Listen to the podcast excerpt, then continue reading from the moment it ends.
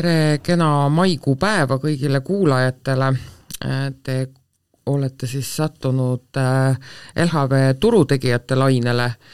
ja siin stuudios äh, minuga koos äh, on jällegi Kristo, tere Kristo! tervist, tervist! Nii, üks nädal on meil jälle selja taga, eelmine kord, kui me siit stuudiost ära läksime, siis jäi see ootus USA inflatsiooni osas, et, et see tuli siis peale meie salvestust kohe. Ja ma ütleks, et mingit üllatust väga nagu ei tulnud, et oodati, et tuleb allapoole, natukene tuli ka,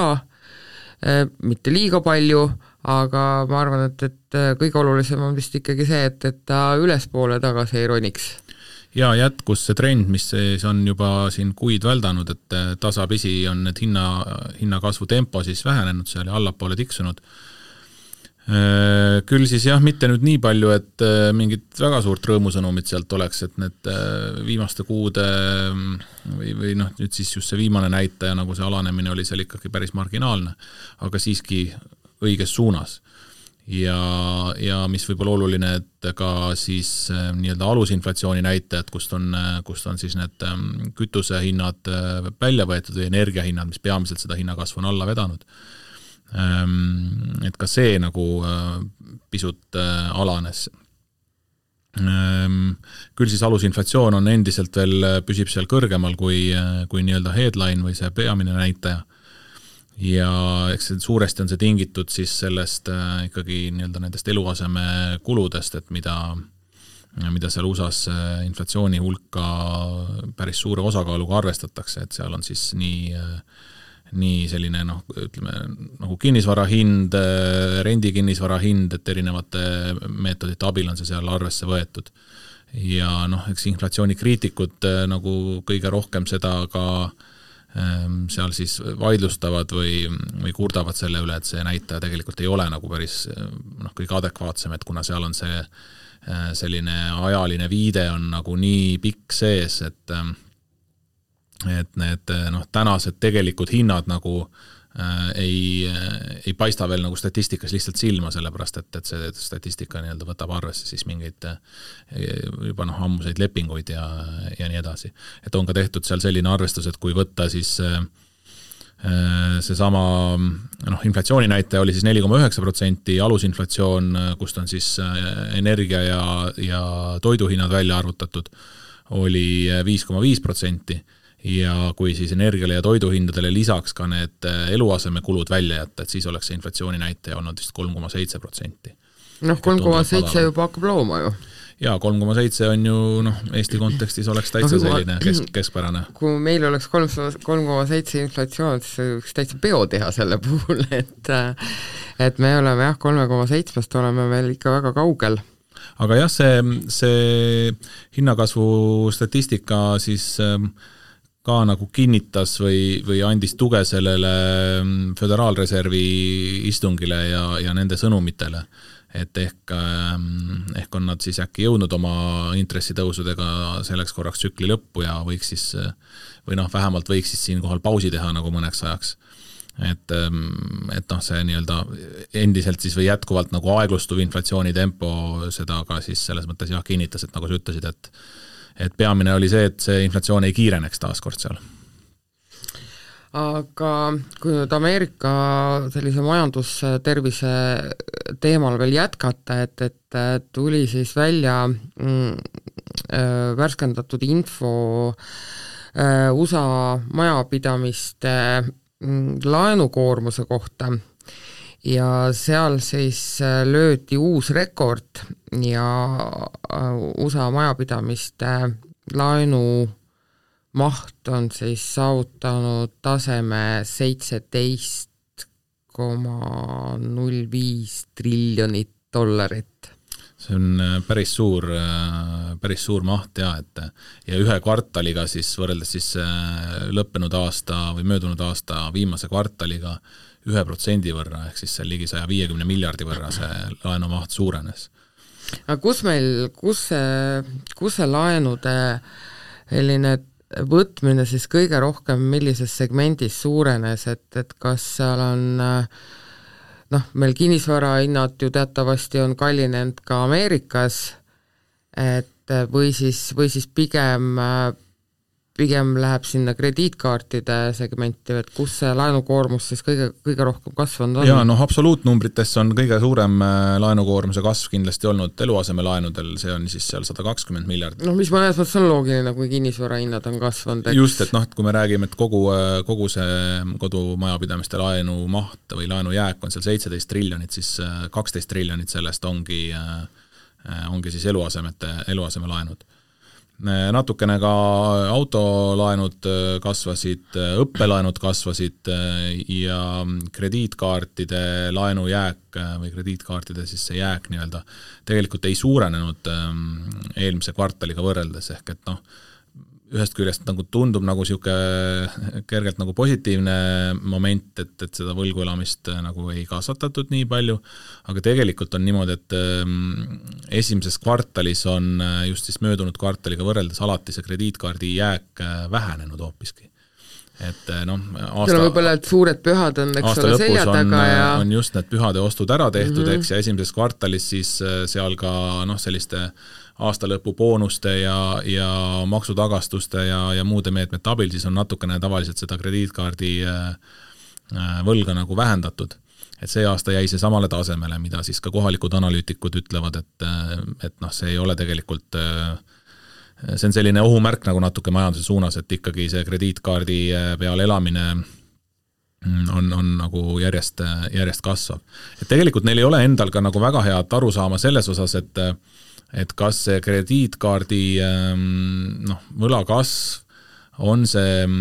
on see siis peamiselt tingitud äh, nüüd või noh, ütleme, et kui suures proportsioonis on see tingitud sellest, et inimestel lihtsalt noh, ei ole nagu sularaha või ei ole nagu ei ole siis nagu äh, reaalselt seda raha, et neid asju osta, et nad nagu elavad võlgu. või kui palju on see tingitud sellest, et lihtsalt kasutatakse nagu rohkem kaarte, kasutatakse vähem äh, sularaha ja selliseid reaalseid makseid, eks, et tehakse rohkem kaardimakseid. no see USA-s on vist see, noh, selles mõttes on, ongi noh, meie jaoks on see alati hästi võõras, et noh, et mis mõttes sul on viis krediitkaarti ja, ja siis sa lähed toidupoodi ja maksad poes krediitkaardiga, et et äh, meil on jah, selline ütleme siis finantskäitumine, kui nii võib öelda, hästi, hästi võõras, aga aga USA-s on see väga tavapärane ja seal üks põhjus, ma arvan, et, et võiks äh, äkki olla ka see, et, et seal on hästi levinud ka need cashback'i äh, programmid. Ehm, jah, võib-olla küll, et äh, noh, tahaks siinkohal selle veel välja öelda kindlasti, et mis selle krediitkaartide puhul nagu äh, asja ohtlikuks teeb, on see, et äh, USA-s krediitkaartide keskmine intressimäär on kakskümmend viis protsenti praegu. see on, äh, see on ikka täitsa röövimine päisepäeva ajal. noh, jällegi seal on ka siis kohalikud analüütikud või, või nii-öelda seal riigipoolsete institutsioonide esindajad on öelnud, et, et ikkagi inimesed peaksid nagu kasutama, kui vähegi on seda võimalust, siis see krediitkaardi võlg nagu likvideerida võimalikult kiiresti, sest tegelikult on ju enamus krediitkaartidel noh, selline mingi vaba tagasimakse periood, eks, on see ja, siis seal aasta, kaks aastat, kus sa intressi maksma ei pea, et seda, seda laenujääki seal peal nagu võimalikult vähendada, et, et ei peaks seda noh, hiiglaslikku äh, intressi maksma. et võrreldes kõikide teiste laenuintressidega äh,, noh, mis on ka ju kasvanud ja, ja väga palju kasvanud, siis eh, noh, see on vaieldamatult eh, kõige suurem intressimäär. see on ikka üle võlli ja sa ütlesid, eks ole, et keskmine, mis tähendab seda, et sellest kahekümne viiest protsendist eh, intressist võib mõni krediitkaart olla ka näiteks kolmkümmend või kolmkümmend viis protsenti no täpselt, et kakskümmend viis on siis keskmine, jah ja võib-olla üks nüanss veel, mida välja tuua, et kui siis koroona ajal, pandeemia ajal seal peatati õppelaenude tagasimaksed siis äh, nüüd selle aasta suvel peaksid äh, siis noh, praeguse seadusandluse kohaselt vähemalt siis need õppelaenude tagasimaksed ka kõik äh, uuesti käivituma või siis taastuma. ja, ja õppelaenude jääk on seal siis nüüd üks koma kuus triljonit dollarit, nii et, ähm, et ka selles osas siis paljude just ilmselt noorte inimeste jaoks nagu läheb elu siis jälle raskemaks nojah, eks nendest õppelaenudest ja, ja nende noh, täiesti ebaproportsionaalselt suurte, suur, suured mahud, mis, mis sul tekivad nagu õppimisega seoses, sellest on tegelikult USA kontekstis hästi palju räägitud, et noh, ongi, et sa lõpetad kooli ära ja sa alustad siis nii-öelda oma iseseisvat elu juba mingi veerand miljoni suuruse laenukoormaga, eks, ja, ja selle kõige juures sa tahad ju ka oma elamist osta ja, ja siis noh, ongi, et, et see see laenukoormus päeva lõpuks läheb ikkagi väga kõrgeks ja noh, ongi, et, et kui sa kui sa just siis väga sellisel väga tasuval tööl ei maandu, et et, et seal on jah, pole, pole nagu ime, et, et inimesed selle, selle all ägavad seal. Aga võib-olla veel üks võrdlus selle laenukoormuse lõpuks, laenukoormuse jutu lõpuks, et et siis kahe tuhande üheksateistkümnenda aasta lõpust, ehk siis äh, teatavasti kaks tuhat kakskümmend tähistab meil seda koroonaajastu algust, et äh, sellest ajast saadik on siis äh, USA kodumajapidamiste laenukoormus tõusnud kaks koma üheksa triljonit dollarit. päris, päris palju. jaa ja ongi, need on nii suured arvud, et me räägime siin Eesti Vabariigi eelarvest, kus kus eh, noh, triljonitest ei tea keegi mitte midagi ja, ja summad jäävad ikkagi ka tugevalt alla ka saja miljardi, eks ole, et, et siis eh, siis on jah, raske isegi ette kujutada, kui palju, kui palju raha see on. see kaks koma üheksa triljonit on siis noh, ligikaudu kakskümmend protsenti sellest, sellest praegusest tasemest, ehk et viimase kolme aastaga siis on kakskümmend protsenti võlatase suurenenud. Jah, päris karm, et, et noh, ongi, et, et kas noh, vot siin ongi raske nagu sellist pikaajalist äh, mõju isegi ennustada, et, et mis, mismoodi see võib tegelikult meil ikkagi nagu ütleme, inimestele või siis majandusele vastuvahtimist tagasi lennata, eriti veel olukorras, kus äh,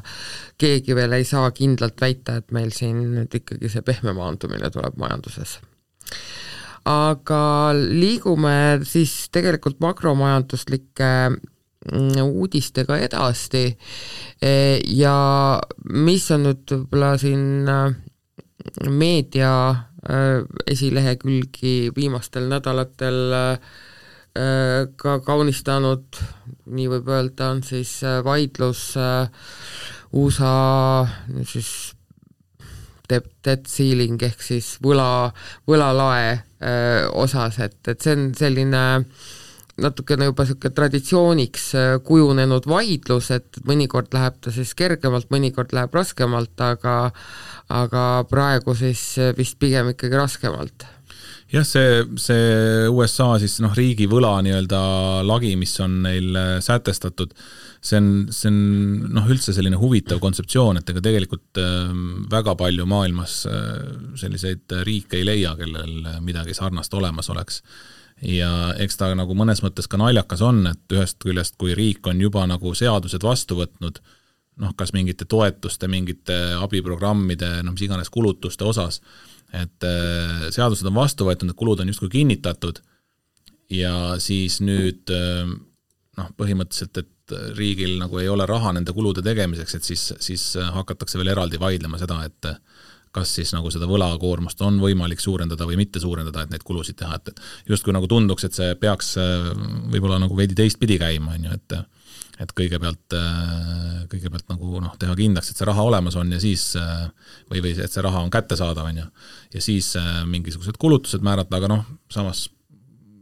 Eesti poliitikasse ei tahaks muidugi minna, aga noh, siin paralleele leiab ilmselt igalt poolt, et äh, ega neid katteallikaid peale ilmselt väga palju koheselt ei mõelda, kui kui äh, kulusid kui midagi välja lubama välja hakatakse. lubatakse ja kinnitatakse mm -hmm. ja et aga jah, selles mõttes see võlalae tõstmine ei ole seal ju midagi enneolematut, et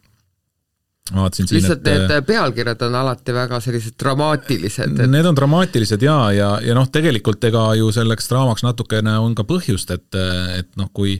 kui USA ei suuda, ei saa oma, oma võlalage tõsta, siis või nii-öelda neil hakkab rahast puudu jääma ja USA peaks siis hakkama ähm, noh, ka oma võlakirjade nii-öelda mingeid intressimakseid või, või tagasimakseid äh, võlgu jääma investoritele, siis äh, noh, see on ikkagi, noh, see ongi, see on täiesti enneolematu, on ju, et sellist pretsedenti ei ole loodud ja, ja noh, ma ei tea, et siis selline riskivaba investeering omandab nagu täiesti mingisuguse teise tähenduse, eks, et, et noh, USA võlakirjad on ikkagi nagu no, klassikaline näide maailma, sellest. jah, selles musternäidis nii-öelda siis tu turvalisest investeeringust. just ja, ja noh, tegelikult kui, kui siin neid viimase mingite nädalate pealkirju ja ka analüüse lugeda, siis võib-olla see võlalae ümber käiv tants on, on isegi nagu kõige rohkem ka USA aktsiaturge ja, ja võlakirjaturge praegu mõjutanud, et teinud üles-alla liikumisi. et need emotsioonid on seal nagu päris tugevad siia-sinnapoole. Mm, ja noh, ma ütlen, et, et ühest küljest selline äh, kuidagi tundub, et, et noh, see lõpuks nagunii otsustatakse ära, sellepärast et, et noh mis valikud seal mis on see valik on, ei ole, ei ole maailmas olnud sellist olukorda, et seda ei otsustata, on ju. et äh, vaatan siin andmetest, et äh, kuuekümnendatest, tuhande üheksasaja kuuekümnendast aastast alates on seitsekümmend kaheksa korda seda võlalage tõstetud. ehk et noh, laias laastus siis kuuekümne kolme aasta jooksul seitsekümmend kaheksa korda, on ju, et äh, seda tõstetakse tihedamini kui kord aastas. Äh, ei, ei peaks olema midagi enneolematut, aga, aga eks see on jälle noh, selline üks koht, kus siis poliitilist kemplust välja näidata ja ja noh, muidugi kõikjal maailmas on see poliitika on läinud nagu üha rohkem selliseks äh, üha rohkem nagu polariseerunud, et, et raske on nagu erinevatel pooltel seal keskpõrandale kokku saada ja ja asjades nagu kokku leppida, et et jah, eks näis, mis sellest teemast edasi saab, et äh, seal on ka selliseid vahepealseid lahendusi, võimalik seda võla, võlalage siis nii-öelda nagu noh, peatada või, või mingiks hetkeks nagu siis lubada sellest lihtsalt riigil üle minna, ilma et pea, ilma et siis nagu konkreetselt uus lagi seataks ja nii edasi, et sellised äh, alternatiivsed meetodid ka, aga, aga noh, see pikas perspektiivis ei noh, ei lahenda seda olukorda, et et USA siin ikkagi keskeltläbi äh, ei mäleta, mis see ajaperiood nüüd oli, äkki viimase paarikümne aasta jooksul on keskeltläbi siis äh, üks triljon dollarit on neil äh, igal aastal riigieelarve defitsiit, ehk et kulutavad siis triljoni dollari võrra, võrra rohkem, kui neil oma vahenditest seal maksudest ja muust kokku tuleb, nii et mis see, mis ta praegu, see riigivõlg kokku on hetkel? riigivõlg on neil vist natukene alla saja kahekümne protsendi SKP-st aga dollarites? dollarites äh, see võlalagi on äh, kolmkümmend üks koma neli triljonit äh, minu mäletamist mööda praegu. kolmkümmend üks koma neli triljonit. SKP jääb neil siis seal kusagile kahekümne viie triljoni kanti, äkki kakskümmend kolm. Need numbrid lähevad ikka sealt kodumajapidamiste võlakoormust ikka veel hullemaks, et jaa, seda küll aga tuleme siis selle jutuga kodule natuke lähemale ja, ja siis meil siin ju eelmine, eelmine saade ka siis arutasime natukene ka Eesti majandust ja ja, ja esimeses kvartalis tuli siis natukene selline ka niisugune natuke ehmatav äh, langus, aga Euroopa Komisjon äh, on ikkagi äh, kogu Euroopa ja kaasa arvatud siis ka Eesti majanduse suhtes vist ikkagi oluliselt või märkimisväärselt positiivsem kui meie kohalikud analüütikud ja Euroopa Komisjon avaldas ka siis äh, siin äh, eile nüüd oma, oma majandusprognoosid ja ja noh, tõsi on see, et Euroopas siis nähakse kahte riiki, kus käesoleval aastal äh, majandus äh, üldse kokku langeb, need on, need on Eesti ja, Eesti ja Rootsi. Äh, Eesti majandusele siis nähakse mm, null koma neli protsenti langust, Rootsi majandusele null koma viis protsenti langust. et äh, noh, ühest küljest nagu niisugune pessimistlik näitaja, teisest küljest jah, et kui võrrelda siin äh, kohalike prognoosidega, siis need pigem on kippunud jääma sinna ikkagi sinna ühe protsendi juurde majanduslanguse mõttes, et Eesti Pangal oli null koma kaheksa protsenti majanduslangust, rahandusministeeriumil koguni üks koma viis protsenti Äh, majanduslangust käesolevaks aastaks siis. et ähm, selles suhtes Euroopa Komisjon on nagu veidi optimistlikum, et äh, kui ma nüüd mõtlen tagasi äh, aja peale, siis mulle justkui meenub, et tegelikult Euroopa Komisjon ongi olnud natukene optimistlikum ka oma prognoosides Eesti osas, kui, kui siin meie kohalikud institutsioonid võib-olla aga, aga ja noh, aga noh, teisest küljest on see, et ikkagi Eesti majanduse nagu väiksuse juures ähm, noh, ma leian, et see, et kas see prognoos on nüüd null koma neli või null koma kaheksa, ta no, vist summa summarum väga suurt vahet ei ole, et kui seda... me USA-st räägiks, et siis hakkaks jälle triljonid lendama, on ju. ise, isegi see, isegi see nagu absoluutnumbritesse panek ei ole võib-olla kõige olulisem, et, et noh, see lihtsalt, see point on nagu see, et et siin mingisugused üksikud tehingud nagu siin majanduses võivad, võivad nagu nii palju seda, seda kõigutada mm -hmm. juba, et, et noh, seda on nagu raske hinnata, on ju, ja, ja kui me mõtleme siin neid äh, neid äh, ka Statistikaameti poolt siis nagu tagantjärgi tehtavaid äh, korrektuure nendes aegridades äh, selles statistikas, mis ka siis seal võivad protsendipunkti võrra siia-sinnapoole lausa liikuda et noh, siis seal see nüüd eh, null koma viis protsendipunkti ühele või teisele poole prognoosi teha, et see noh, tegelikult on see võimatu nagu seda täpselt paika panna seal, et Eesti majandus on nagu äh, vähese likviidsusega Balti börsi aktsia, et, et äh, keegi teeb natukene suurema tehingu päeva jooksul ära ja juba saab äh, pealkirja teha, et, et aktsia tõusis kümme protsenti. jaa, just aga muud osas siis äh, väga palju erinevusi seal ei olnud äh, nendest prognoosidest, mis siin Eestis äh, juba meediast läbi on käinud, et hinnakasv ikkagi käesoleval aastal jääb sinna kümne protsendi alla ja järgmisel aastal siis taandub kuskile kolme protsendi juurde ja majanduskasv siis samamoodi, et järgmisel aastal peaksime nägema juba korralikku sellist kolmeprotsendilist majanduskasvu. niimoodi on siin olnud ka siis Eesti prognoosides jah, et, et siin mul vahepeal jäid ka pealkirjad silma kõrgete intressimäärade osas, et nüüd äh, kuidagi konsensus on võtnud seisukoha, et, et kui kevadel oldi siin võib-olla pigem sellel seisukohal, et et suvel tuleb meil siis äh, intressimäärade Euro tipp Euroopas ja, ja siis ütleme, võiks, võiks hakata nagu ootama neid kärpeid juba äkki äh, aasta lõpupoole, äh, siis nüüd on jah, selline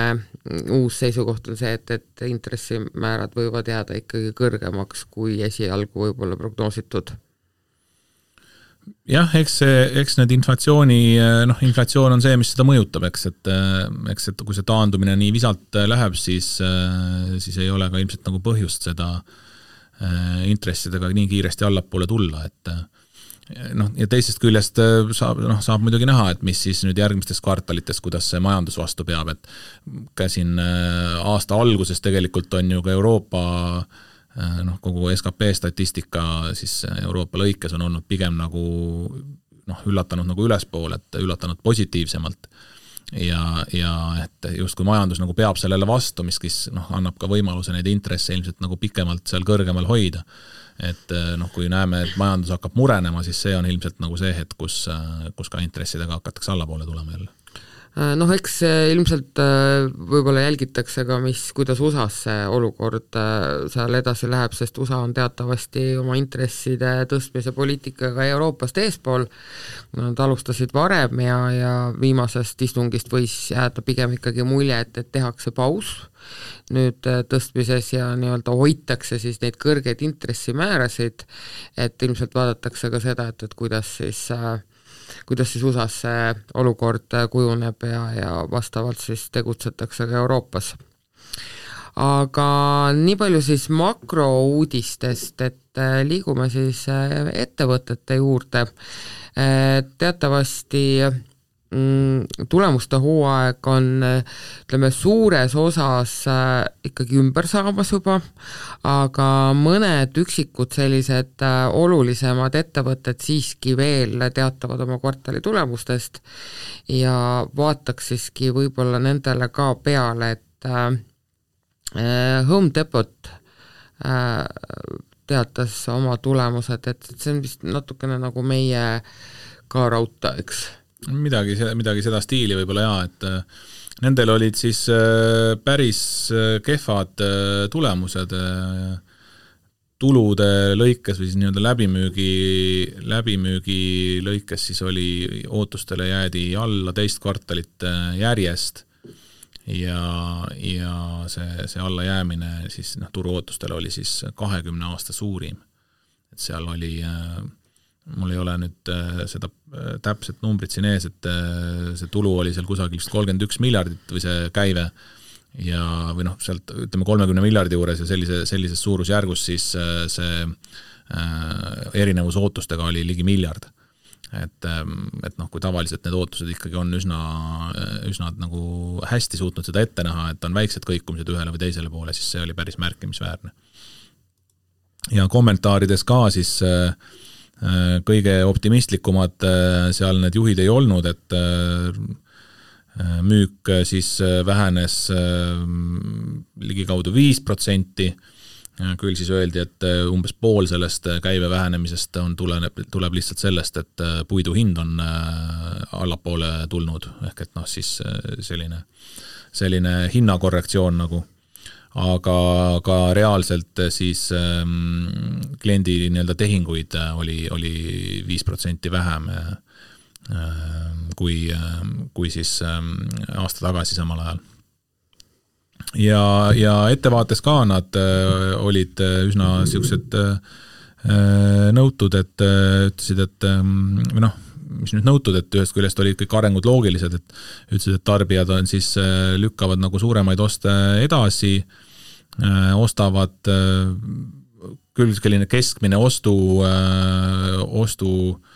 noh, tšekk või ostuhind, eks ole, keskmine ost on nagu samas väärtuses, seal veidikene alla saja dollari, mis ta on ka varem olnud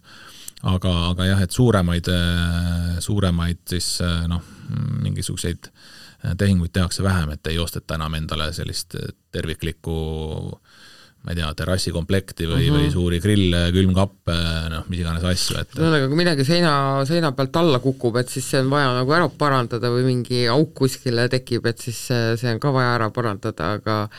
aga mingeid selliseid suuremaid töid nagu ette praegu ikkagi ei tihata võtta. just, ja nende kommentaarid selle kohta, noh, miks ma ütlen, et olid loogilised, et, et ühest küljest nad ütlesid, et eks tegelikult selle Covidi pandeemia ajal ju osteti väga palju. no mis sa teed hing kodus siis, kui kuskile just, minna ei ole, et teed remonti, jah? oma raha kulutada nagu väga ei olnud, tehti remonti, osteti kõik need asjad ära ja need ei ole tegelikult ju sellised ostud, mida sa iga, iga aasta peaksid uuesti tegema Äh, ehk et noh, võib-olla ongi nüüd natukene siis äh, selline madalseis, eks, et oodatakse mm. kuni, äh, kuni uuesti nende ostudega peale tullakse ja teisest küljest, eks siis see noh, nagu vastandina, et, et nüüd sellest, kuna neid Covidi piiranguid enam ei ole ja, ja haigust nagu keegi väga enam ei karda, et siis noh, inimesed eelistavad oma raha kulutada siis nüüd nagu reisimisele ja, ja muudele sellistele meelelahutuslikele teenustele pigem, et mitte siis niivõrd nagu asjade alla seda, seda raha panna. Aga teatas ka oma tulemused Baidu, mis on siis, võiks öelda Hiina Google, et, et Hiina ettevõtted teatavasti olid siin viimased aastad ikkagi väga suure müügisurve all ja, ja seda siis eelkõige noh, võiks öelda, et valitsuse tegevusele või tegutsemisele, sellepärast et nad ikkagi võtsid seal ikkagi vastu väga ootamatult äh, selliseid äh, noh, võiks öelda vastu, vasturääkivaid otsuseid ja, ja see hirmutas ikkagi äh, investorid sealt Hiinast täitsa minema vahepeal. Äh, aga, aga nüüd see teema on jälle noh, ongi, et, Hiinal oli seal, tekkis vahepeal suuremaid muresid kui need suured tehnoloogiaettevõtted ja, ja siis fookus kandus siis mujale, nii et, et seal on nagu selles, selles rindes on nagu vaikus olnud ja, ja see võib-olla, see julgus on ka investoritel tagasi tulnud ja, ja, ja Paidu siis teatas igas mõttes parematest äh, Äh, tulemustest, ehk siis käibekasv ületas analüütikute ootusi peaaegu et neli protsenti ja kasum aktsia kohta oli äh, analüütikute ootustest kaheksakümmend kaheksa protsenti parem. Äh, nii et mm, võiks öelda, et, et positiivsed tulemused kuigi siis jah, viimased, nagu siin öeldud, et viimased aastad on olnud rasked, ja, ja viimase kolme aasta jooksul siis keskmiselt on kasum aktsia kohta kukkunud kolmkümmend neli protsenti, aga teisalt äh, ettevõtte aktsiahind on kasvanud seitse protsenti, mis, äh, millest võiks nagu järeldada, et aktsiahind on nüüd praegu ikkagi tulemustest natukene ette rutanud. Mulle jäi silma niisugune mõte sealt, et et kui võrrelda nüüd seda Paidut äh, USA nagu sarnaste konkurentidega, siis USA konkurentidel on ju ähm, noh, kõikidel oli see mure see, et, äh, et neid reklaamikulusid tõmmatakse koomale ja see noh, see reklaamist siis nii-öelda sisse tulev äh, rahavoog ei ole enam nii suur, et sealt on need, ka need raskused siis tekkinud. Aga Paidu just toob välja siis selle, et või tõi oma tulemustes välja, et nendel tegelikult on selle äh, selle reklaamteenustest tulu genereerimisega nüüd siis asjad jällegi nagu tõusvas joones minemas ja, ja nad näevad, et noh, see on olnud nende ju selline nagu äh, rahalehm, eks, nagu, nagu ikka selliste ettevõtete puhul ja, ja, ja noh, näevad, et see töötab, toodab ka neile siis tulu ettepoole või noh, edaspidi, et küll siis nemad on ka liikumas sinna äh, Äh, tahavad liikuda igasuguse tehisintellekti ja, ja muude selliste tehnoloogiate poole, aga, aga sellega neil vist on veidikene seal äh, raskusi veel, et äh, osaliselt ka seoses siis USA sanktsioonidega nendele Hiina ettevõtetele, et mis neil siis raskendavad seal igasugust kiipide saamist ja, ja, ja muud sellist kõrgtehnoloogilise tehnoloogia Äh, kättesaadavust, et äh, aga, aga see, aga just, et see, see nii-öelda reklaamitulu, äh, reklaamituluga tundub siis seal Hiinas olevat veidi parem hetkel kui USA-s. no eks seal vist on natukene äkki mõjutab seda ka, et, et, et kuna Hiinas sai ikkagi alles üsna hiljuti see nii-öelda lockdown periood otsa, et noh, kus, kus ongi, kus rahvas sisuliselt üldse ei liikunud kuskil ringi ja, ja ei teinud midagi ja et, et see võib-olla on noh, ka mõjutatud sellest et.... noh, et võib-olla nad on Ameerikast nagu aasta võrra maas nagu ja, selle tsükli mõttes. mõnes, mõnes mõttes ja koroonatsükli mõttes nagu on maas, jah. aga, ja siis äh, veel üks äh, ütleme, ütleme kõne, kõneainet väärt siis ettevõte, kes teatas oma kvartali tulemused, oli äh, Disney. aga Disneyl nüüd küll midagi väga toredat rääkida ei olnud jaa, neil oli selline noh, ootuspärased tulemused justkui, ega midagi kiita ei olnud väga, mõnes segmendis äh, läks nagu paremini ootustest, äh, üllatasid seal äh, just siis oma, oma sellise ütleme, selle striimimisteenuse, küll see oli kahjumlik teenus veel, aga, aga, aga see kahjum siis vähenes oluliselt kiiremini, kui, kui seda võib-olla oodati. aga noh, samas siis jällegi äh, Disney pluss teenuse liitujate arv ähm, äh, või siis liitumislepingute arv äh, vähenes seal nelja miljoni võrra lausa, ehk kaks protsenti. suurem osa nendest oli, oli siis Indiast ja, ja mingi, mingisugune kolmandiku võrra vist ka siis Ameerikast aga, aga jah, et eh, nii ja, nii ja naapidi tulemused. mind ennast eh, huvitas selle juures rohkem eh, nagu see nüanss, et Disneyl on ju seal käimas suur võimuvõitlus Florida kuberneri Ron DeSantisega, kes siis tahab neil seal, on neil keelustanud igasugused arengu või arenduslepingud ja arendusplaanidele tõmbab pidurit, et et selline noh, sai see alguse kõiksugusest poliitilisest kemplusest. et selles mõttes on see nagu noh, ka investorite vaatest ilmselt üsna murettekitav, et mis, kuidas selle noh, kuidas ettevõte nagu edasi läheb, et tegelikult Disneyl on seal plaanid praegu areneda päris suured, et küll seal ehitatakse oma neid parke ümber ja vahetatakse neid atraktsioone. Ja noh, see on, see on nagu üks pool, aga tegelikult ka nagu laienemissoovid on, on päris suured aga nendele laienemissoovidele siis on, on hetkel sealt nagu siis selle ähm, noh, osariigi pooles, poole pealt nagu äh, kriipsud peale tõmmatud, et ähm, Äh, on seal üksteist siis äh, võidu kohtusse kaevatud ja, ja need kohtulahingud käivad, et äh, saab olema huvitav näha, et kuidas seal see, see lahing siis lõpeb. no eks seal turuosaliste ootus oli tegelikult suur ka et siis tagasi, kadunud poja tagasitulek siis CEO näol, kes siis naasis eelmisel aastal mm, firmat siis tagasi juhtima, Bob Bob Iger on, või Aiger, kumb, ma ei oskagi hääldada seda, Iger või Aiger, emba-kumba. ja, ja seal on jah, tema, tema osas olid nagu ootused suured, aga jah, nüüd äh, ikkagi äh, oli ilmselt ka pettumus nagu selles osas, et, et, et loodeti võib-olla, et,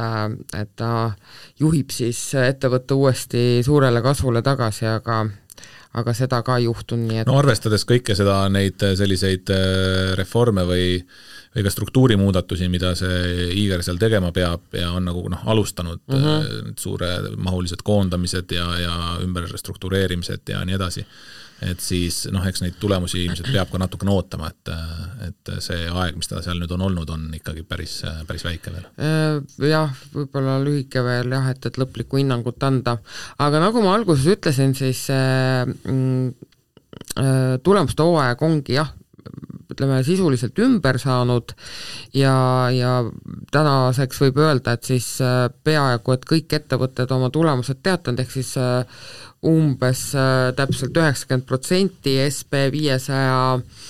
indeksis olevatest ettevõtetest on äh, täna äh, juba öelnud, kuidas neil läinud on. Ja võib-olla siis teeme niisuguse mõne lausega ka kokkuvõtte nendest tulemustest, et Eh, üldiselt võiks, kui me siin tulemuste hooaja alguses, ma mäletan, Kristo, me omavahel rääkisime, et kas need ootused on liiga kõrged või lootused on liiga madalad.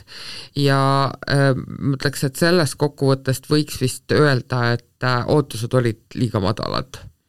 No tundub või küll, ootused olid madalad siis? tundub, et olid madalad jah, sest et noh, neid ootuseid on siin keskeltläbi ületatud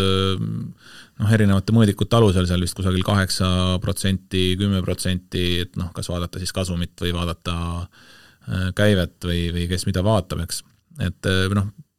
pigem nagu selline jah, väga, väga positiivsed tulemused, mis justkui viitab sellele, et et osaliselt siis kindlasti ka olid ootused võib-olla noh, liiga kartlikud nagu, et äh, kardeti siis, et see USA majandus ei ole nagu nii hästi vastu pidanud, kui ta on, või kui ta tegelikult siis jah, kui ta tegelikult on pidanud, on ju. Jah, ja ütleme, väga suur roll selles siis äh, oli ka nendel äh, suurtel tehnoloogiafirmadel, kes aitasid siis äh, seda ootust ületada ja kes mõnes mõttes ka selle turu nagu natukene teisele poole pöörasid, ehk siis mm, sealhulgas siis ka tehnoloogiasektor, mis meil väga-väga valusalt eelmisel ja üle-eelmisel aastal pihta sai, et, et ka tehnoloogiasektor on ikkagi jah, oluliselt siis äh, äh, üllatanud just tulemuste osas, et, et et need tulemused ei ole üldse nii hullud, kui kardeti. et annab, annab lootust minule kui, äh, kui äh, tehnoloogiasektori fännile, et, et kõik ei ole veel kadunud ja, ja, ja noh, teised sektorid veel, mida võib-olla nagu kokkuvõttes võib ära mainida, on siis just see nii-öelda tarbija pool, et äh, seal olid äh, võib-olla just need hirmud kõige suuremad, et see tarbimine on nagu väga tugevalt äh, kogu selle kõrge või kiire inflatsiooni ja kõrgete intresside taustal ära kukkunud väga järsult, aga seda ei ole juhtunud, et et siis sellised noh, restoranid, esmatarbekauplused ja nii edasi, et on ikkagi nagu äh, noh, üsna hästi vastu pidanud, et noh, täna samas küll rääkisime siin just Home Depost, eks, kes kes siis mitte niivõrd headest äh, tulemustest äh, teavitas, aga, aga seni siis üldises nii-öelda sektori kokkuvõttes on, on pigem ikkagi positiivsed tulemused olnud. jaa, aga meil on äh Äh, ka nüüd käes jälle see aeg, kus äh, suured äh, fondid teatasid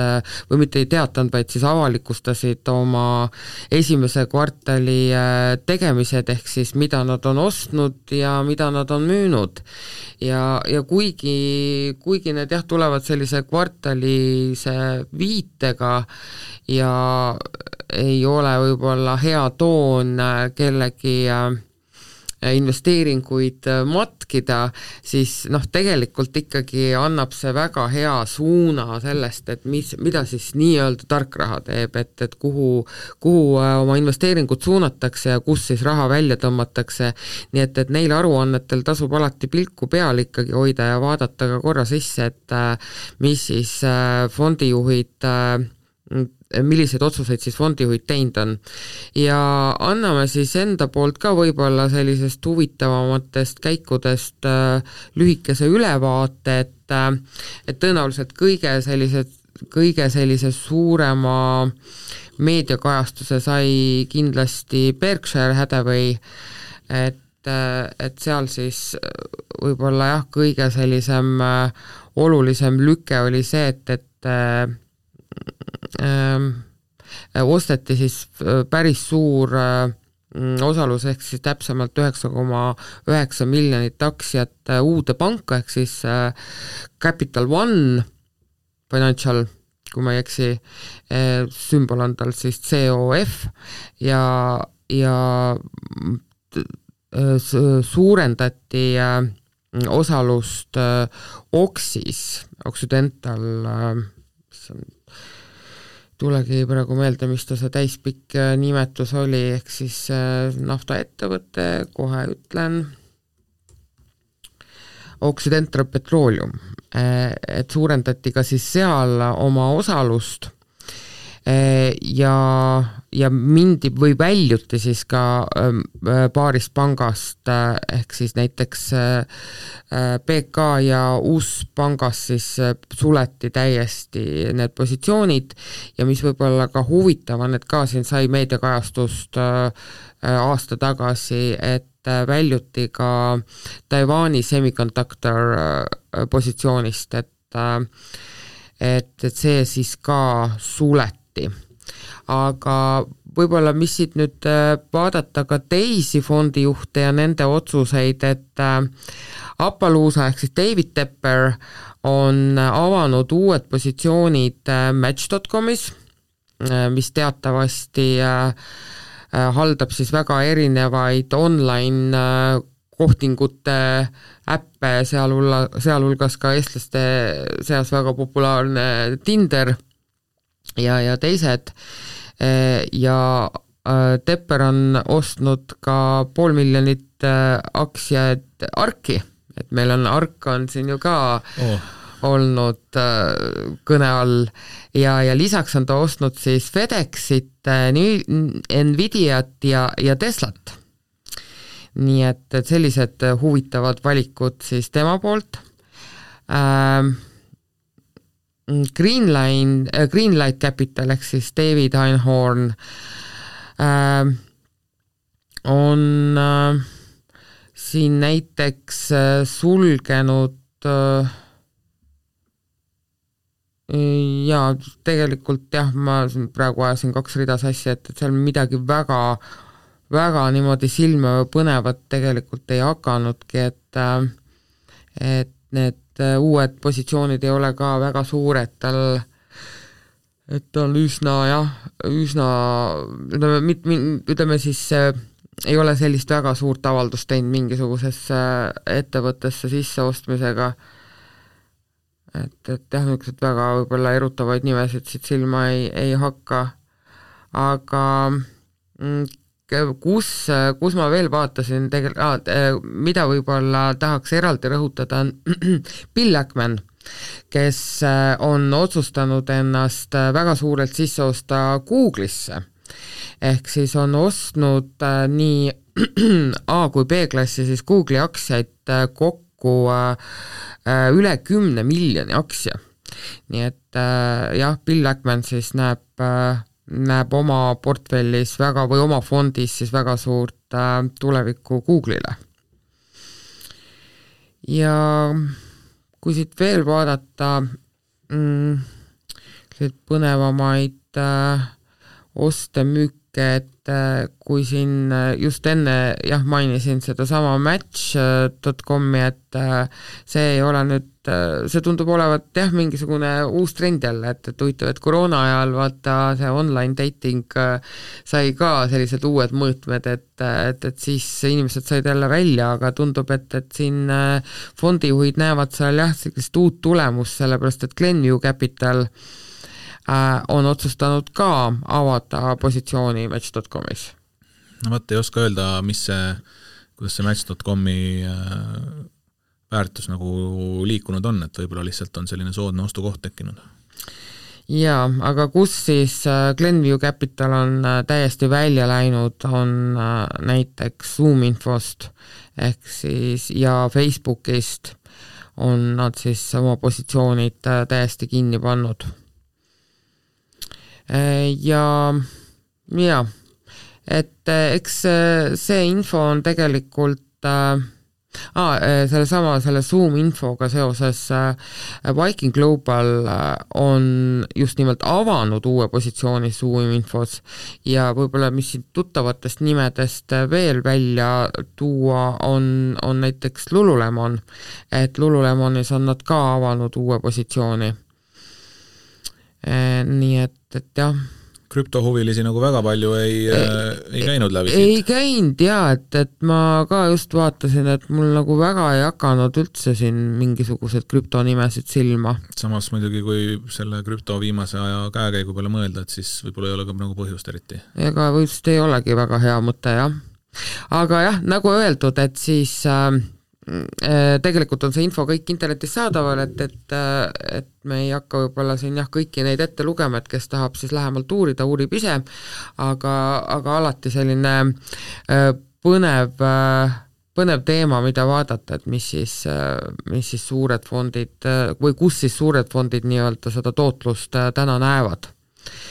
Aga veel selliseid, paar sellist põnevat võib-olla niisugust turu-uudist, et äh, Elon Muskist ja Twitterist pole tükk aega rääkinud, äh, äh, Elon Musk siis nüüd otsustas, et äh, ta ikkagi päris üliinimene ei ole ja midagi peab oma laualt siis ära saama ja, ja teatas siis meedia vahendusel, et et astub siis Twitteri CEO koha pealt maha ja, ja uueks juhiks, ma nüüd enam kahjuks ei mäleta, selle naisterahva nime, aga ma mäletan seda story't, et kuidas ta selle CEO endale leidis, et ta on vist väga tugeva turundustaustaga äh, daam on ja, ja siis mingisuguses paneelis olid nad Muskiga kokku saanud ja Muskile jättis väga sügava mulje see, et, et äh, see naine siis küsis temalt väga teravaid küsimusi. nii et äh, sa iialgi ei tea, eks ole, et kus, kus sinu järgmine karjääripööre sind ootab, et küsi Muskilt teravaid küsimusi ja voilaa, oled Twitteri CEO. jaa, Linda Jacarino on siis selle, selle naisterahva nimi. okei okay selge pilt. aga noh, tegelikult ju Musk juba tükk aega tagasi nagu äh, oma interneti polli küsitluse ta-, tagajärjel või tulemusel siis ütles, et ta astub selle koha pealt tagasi, aga et äh, ei ole lihtsalt ühtegi piisavalt tarka inimest, keda sinna asemele panna, kes suudaks seda kasumlikult juhtida, nii et äh, noh, meil on nii et väga... loodame, et ta nüüd siis leidis selle jah, meil on väga hea meel selle üle, et, et on nüüd leidnud selle targa naise oma meeskonda ja eks seal äh, see turundustaust äh, noh, on ka mõnes mõttes loogiline, sest et sest et Twitteri need reklaamitulud on ikkagi peale kõiki neid Musk'i huvitavaid ja vähem huvitavaid uuendusi äh, ikkagi langenud ja, ja siis äh, Musk'i ootus siis ilmselgelt on ikkagi see, et, et, et see Linda, Linda toob siis peoga Twitteri tänavale tagasi, eriti just reklaamilahade näol. no jaa, kui sellest veel kaks sõna rääkida, siis eile ju Musk teatas, et äh, ikkagi võib-olla kaalub siis nüüd ka Tesla autode reklaamima hakkamist ja seal tuli kuidagi mitu korda see Twitteri platvorm äh, Äh, samamoodi jutuks, et okay., et reklaamitulud on kukkunud, et miks siis mitte ilmselt nagu kaks asja omavahel ühendada. just, see, see oli jah, vahepeal ma mäletan, et see oli jutuks küll jah, et, et, et katsuda siis nii-öelda toita, toita Tesla autodega Twitteri reklaami äh, käivet aga Muskis siis veel üks äh, uudis, et, et see ongi nüüd puhtalt sellise äh, äh, headline'i või uudise taseme, pealkirja tasemel, et, et, et väidetavalt siis äh, on kohtunud omavahel äh, Musk või Tesla ja Samsung äh, eesmärgiga siis omavahel mingisugust koostööd tulevikus arendada. Ja aga rohkem väga seal seda infot ei olnudki, et, et mis mahus, mis kujul, millal, et aga jah, need kaks, need giganti on siis omavahel äh, sel teemal kokku saanud. Äh, meile on tulnud ka küsimusi ja, ja, ja ühele me saaksime nüüd täna jõuaks veel ka vastata, kuigi ega me nüüd äh, selle küsimuse osas äh, väga suured eksperdid võib-olla ei ole, aga, aga küsimus ise kõlab siis nii Sooviksin uurida, et mida te arvate Baltic Horizon fondist, et värsked tulemused on käes, fondil hetkel ei ole kõige paremad ajad, aga samas kaupleb siis üle poole odavamalt kui NAV et kas meie arvast, arvates on selline allahindlus õigustatud. ja, ja siis teine küsimus äh, umbes äh, samas äh, liinis on siis, et, et missugused on meie, me, milline on meie arvamus siis Hepsori kohta, kes on siis et, kinnisvara arendusettevõte. Ähm, no ega, kuna nad mõlemad, need ettevõtted on, eks ole, ehitusega seotud ja kinnisvaraga seotud, et siis ega nende, ega selle kinnisvaraga meil ju ei ole väga toredad lood Eestis praegu ja ilmselt lähiajal väga palju toredamaks ei lähe ka. et, et Baltic Horizonil ilmselt on muidugi omad sellised hädad, et, et neil see äh, kinnisvara äh, Mm, objektide siis äh, jaotus on võrreldes võib-olla siis kõige lähema konkurendi Efteniga natukene teistsugune ja neil siis büroopinnad äh, moodustavad äh, suure osa siis portfellist ja, ja teise suure osa portfellist moodustab siis kaubanduspind, nii et, et Äh, nad on siis võib-olla jah, selles kriisis äh, rohkem pihta saanud ja nii, nagu kuulaja ise ka välja toob, et, et siis äh, Baltic Horizonil on päris kallis laen kaelas ja kuna nad siin kaasasid ka uut kapitali hiljuti, et, et seal ongi, ma saan aru, selle kapitali kaasamise eesmärk